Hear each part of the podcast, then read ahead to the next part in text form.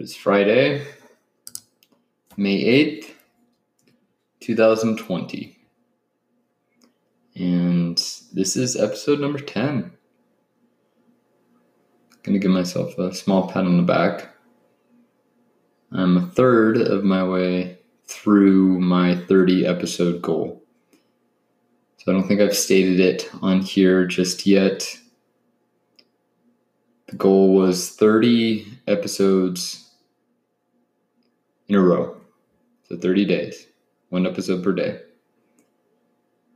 And the original goal was like as a, a daily stand up kind of sorts in it. It is in effect that, but it's a, a 30 minute daily stand up. So Going to take about 30 minutes, you know, varies somewhere between 25 and 30 minutes. And talk about my current status in regards to where I'm at in my machine learning journey. So, for those that don't know, I'm transitioning or trying to transition into uh, a position as a machine learning engineer. This journey began roughly a year and a half ago. Been a lot of ups, been a lot of downs, been a lot of successes, been a lot of failures. So as this journey, so as in life.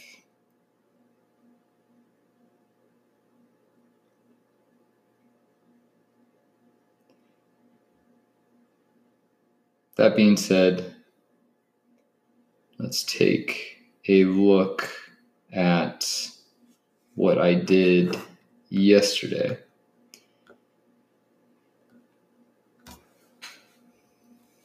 So,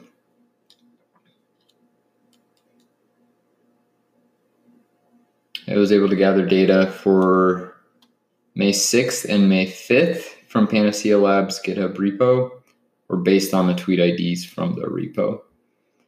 And then I was uh, I added a priority column to the misinformation narrative list, um, the spreadsheet that I'm compiling. There does appear to be some updates that I need to make to that though. And this kind of highlights a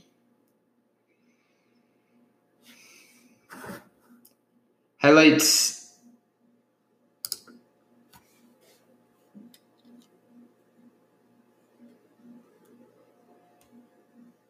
highlights the fact that there's a lot of um, questions that I have yet to answer. And it shows how misinformation is a very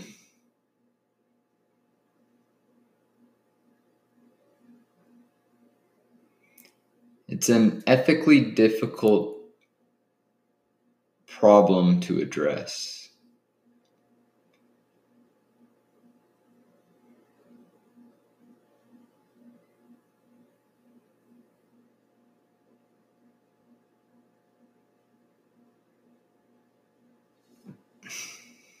Because when I've been researching these narratives, I've I need to avoid trying to be an arbiter of truth because I'm not objective. No human is objective.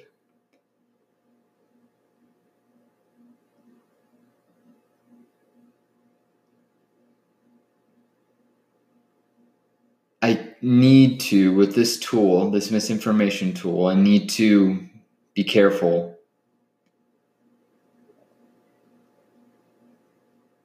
and not take a stance.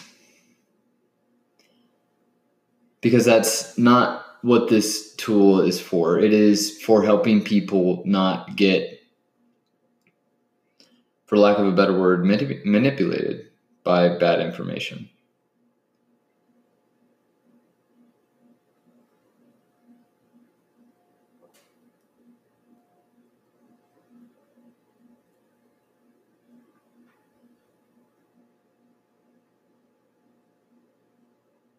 So I need to figure out how to address that. I need to figure out how to a loophole of sorts to try to take my own thinking out of it. This is weird to think about. It's like a meta thing. I'm thinking about how I'm going to think about something and how I can avoid thinking in a particular way or being biased in a particular way.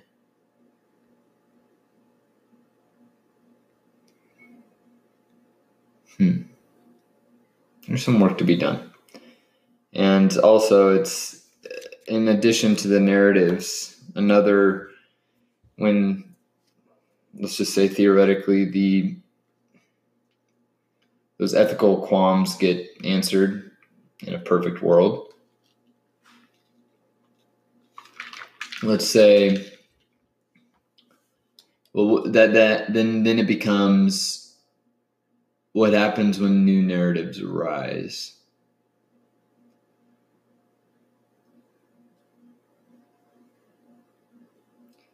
How am I going to stay updated? There's a lot of information, way too much for one individual. Heck, I mean, there's this is too much for major companies to deal with, right? Like Facebook and Twitter, they're even struggling with this. But when you look at them, I think the situation is a little different. I mean, Twitter appears to be doing better than Facebook and Google are when it comes to the disinformation on their platforms. But they all are still wrapped up in that system where revenue is driven by time on platform. So the more time you spend on Facebook, for example, the more money they're going to get. So, how do you get people to stay on a platform? You give them engaging content. Now, engaging content doesn't have to be positive. Tristan Harris highlights this. It's a it's a race to the bottom of the brainstem, right? Engaging somebody often takes the form of hijacking their emotions, hijacking an individual's emotions to feel a particular way, to incite a particular emotion. And still have yet to, it's an age old question, right? Is why why do negative experiences sit with us so much more readily than positive ones do? Why is it that we can get a thousand high fives, just to keep it simple. But we for we we don't forget, or it's over those thousand high fives are overshadowed by a single person who sat there cross armed at us and didn't give us a high five. That negativity. Why is that negative? Why does negativity overshadow positivity? Why does it hijack us so much mentally, cognitively?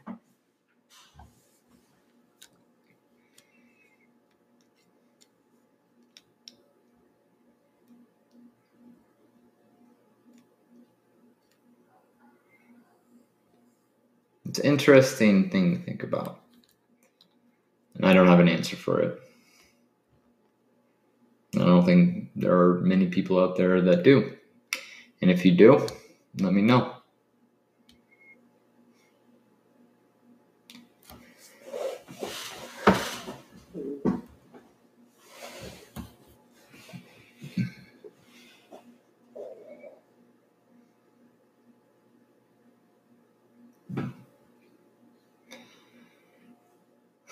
So today has been a little bit of a a little different than usual because uh, I had a conversation with somebody from a company that I'm interested in. Conversation, I enjoyed it. He he was it was an interesting conversation, and I mean, didn't nothing. I don't want to say nothing came out of it. I think it was productive, and it was it was cool to meet him. But at this point in time, uh, there is no, there isn't really any opportunity to for an intern. To in a way, it worked. I mean, I, I respect um, him being forthright and saying that it wouldn't be it wouldn't be productive for the parties involved, right? Because being a smaller company and having no real senior I guess no no uh how do I put this? Let's just say that the environment wouldn't be ideal for an intern to be able to maximize their time there and it wouldn't it kind of in a, a circular fashion, right? Because the the intern wouldn't be able to maximize, the company wouldn't be able to benefit or maximize the value either. Um, so I respect that. Um, he did say to keep in touch though, and I, I, plan on following up, you know, in a month or so and seeing where things are at. Because I do really like the product that they put out. I use it myself. It's an interesting it's it's a very very interesting. Uh, it's NLP oriented. I'm trying to keep, and if you're wondering why I'm keeping it under wraps, I think that that it's it's better to keep it private, right?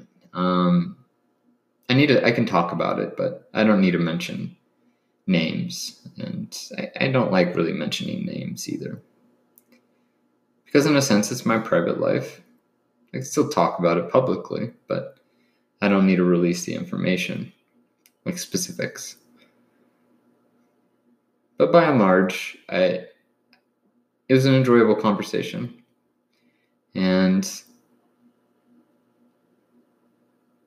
one kind of takeaway that I found really, really interesting was he has his uh, has his children every like as a family they do like a morning rite like 10 minutes to just i didn't really get too many details but kind of the assumption was that for 10 minutes as a family they kind of they just write. And it's to to help the kids get better at writing which is i found was a really really cool concept. And um, you know something i need to keep in the back of my mind for one day when I when that when I do have a family. Which won't be probably for some time, but anyways, so it went well and then I kind of went um, off the board a little bit I didn't really I focused and I started playing around with the project, my Sharpest Minds project. And I started playing around with Dask, which is a uh, library for Python. And what it does is um, it's parallel computing. So it allows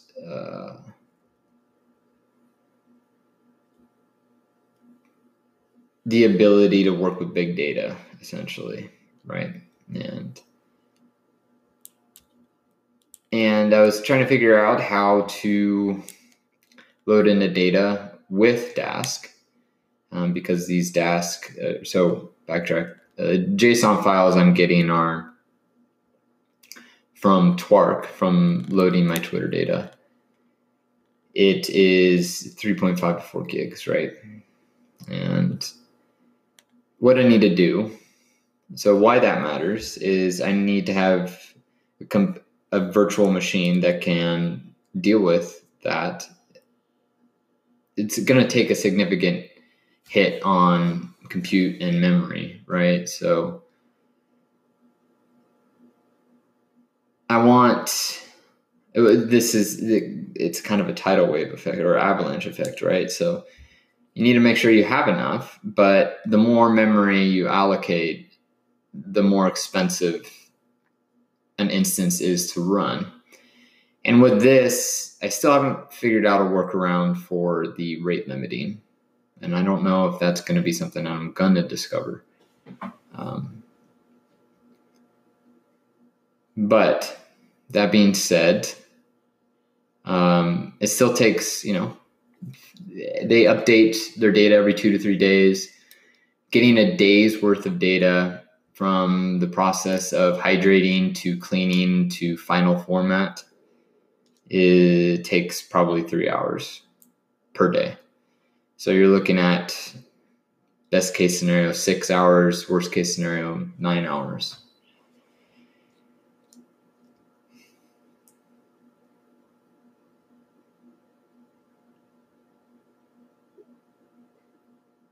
And you need to keep it running the entire time. So it adds up. But that being said, I do think that I figured out um, a way for to have a devoted instance for it. It took me. Uh, I had to upgrade. I went from an N1 standard 2, so it had two virtual CPUs and seven and a half gigabytes of memory. I tried with the, the standard 4, which has four CPUs and 15 gigs of memory. Then I had to use, or I, I transitioned to high memory. Uh, so an N1 high mem 4. Um, because believe it or not, that was actually cheaper than upgrading to the next N1 standard with eight, C- eight virtual CPUs. Um, so I decided to go there so it's technically still four CPUs, but it has, I believe, if I remember correctly, 25 gigabytes of memory. And it worked. It loaded in the data. I tested first on a JSON and I tested the cleaning operation and it appeared to work. And now I've run the data download v2 script which will which I it was kind of cool to see because it in a way this compute instant or not in a way this compute instance hadn't been updated in a few days so it correctly did it made the folders in the raw data file then it made the folders in the process data file or sub file and loaded in the text files with the tweet IDs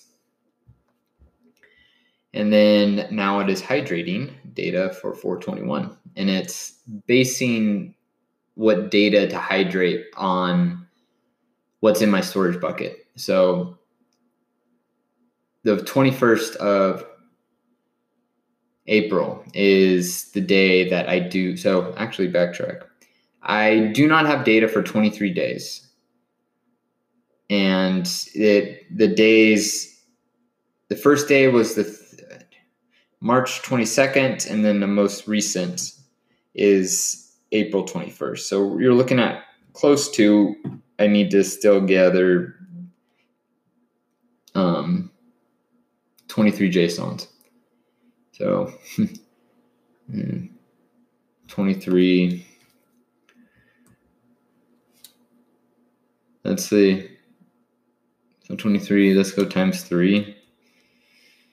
Oh boy, this is going to take a while. So we're at 23 times three. 69 hours.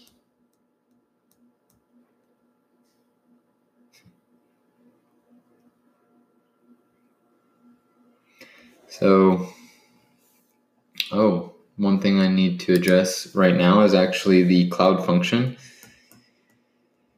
that turns off my instance because I have a feeling that because I have it on, it's going to turn it off. So I need to pause that, pause that cloud function so I keep gathering data. Need to do that. It's interesting how many things that there, it's like, honestly, there's like, I haven't spent, I've spent no time in terms of, like, I've spent zero time on machine learning. It's all been trying to deal with the data. I mean, it's been interesting in a way, and it's not something that I have to say. It's when you, it, it depends on your perspective, right? So if you want to finish something, right? I mean, yeah, I get it. It kind of gets annoying. You want to get to the next step, but it's like it's almost it's like a quest, right? It's like a journey. It's like a story. There's parts of it. You don't want to skip any parts. Like if if you were to start at a book and then read the first chapter, read the middle chapter, and then read the final chapter, it's like that. You're not going to get a good idea. You might have like a high level idea of what the story is, but you're skipping out all the details, right? You're skipping out all the the interesting things that happened. So it's embracing one, the suck, right? It's embracing the fact that things are not going to be easy as easy as you think going in. So expect the unexpected. Expect things to not work. Expect you to have to change tactics halfway through or even restart again when you've understand that you made a mistake way back at the beginning that makes your current path untenable.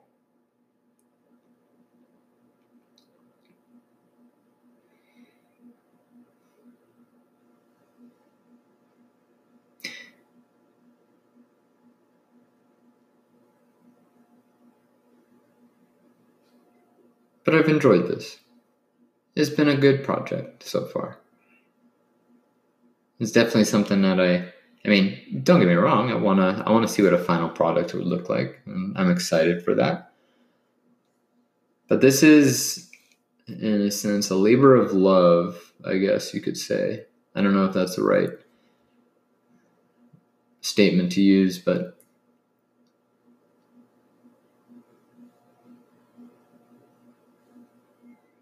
it's embracing a day to day and understanding that you got to do the day to day to get to the that final goal, right? Because a lot more of your time is spent in the day to day details than it is on top of the mountain with your arm raised over your head, cheering at the top of your lungs because you accomplished something. Don't get me wrong, that's a feeling that should be it should be cherished, but I I beg to differ in that being able to put in that work and consistently put in work day to day, even if it's only baby steps some days, right, is more important than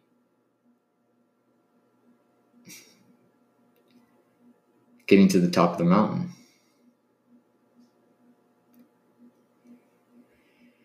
because I always, I, I kind of imagine, you know, when I was younger, I wanted to be the best, and I didn't even know what that meant. And, you know, when you get, as you grow up a little bit, you understand that we all each have a multitude of identities, right? So for some of us, we're fathers. and businessmen or business owners or we're, brothers, we're, we're sisters, we're grandparents, we're nephews, we're uncles, aunts. I think I already said cousins. We're police officers, we're machine learning engineers, we're doctors, we're janitors, we're plumbers. We all have roles, we all have identities. We're all these sub identities make up who we are. Of course. But none of them is our complete identity. So it's like who we are as an individual isn't is a in a sense it's the sum of the parts, right? So it's like who we are, who I am, for example, is I mean, I label myself a machine learning engineer. Um, I'm also a reader.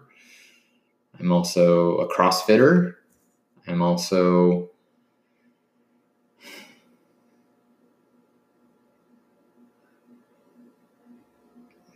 there's a lot of identities that we have. And I think putting weight into any one is detrimental in a sense that if that avenue or that facet of your life starts to crumble, then your identity, because it was a big part of your overall identity, your overall identity is going to start to crumble.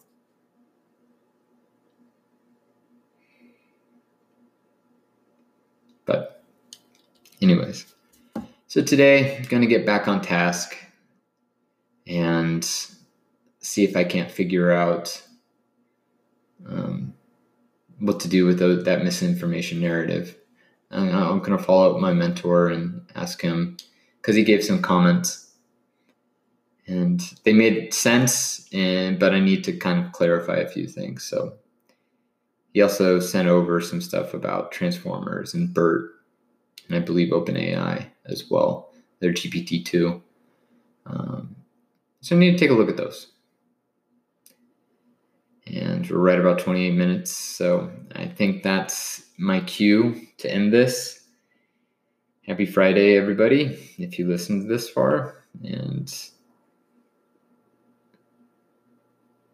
until next time, auf Wiedersehen.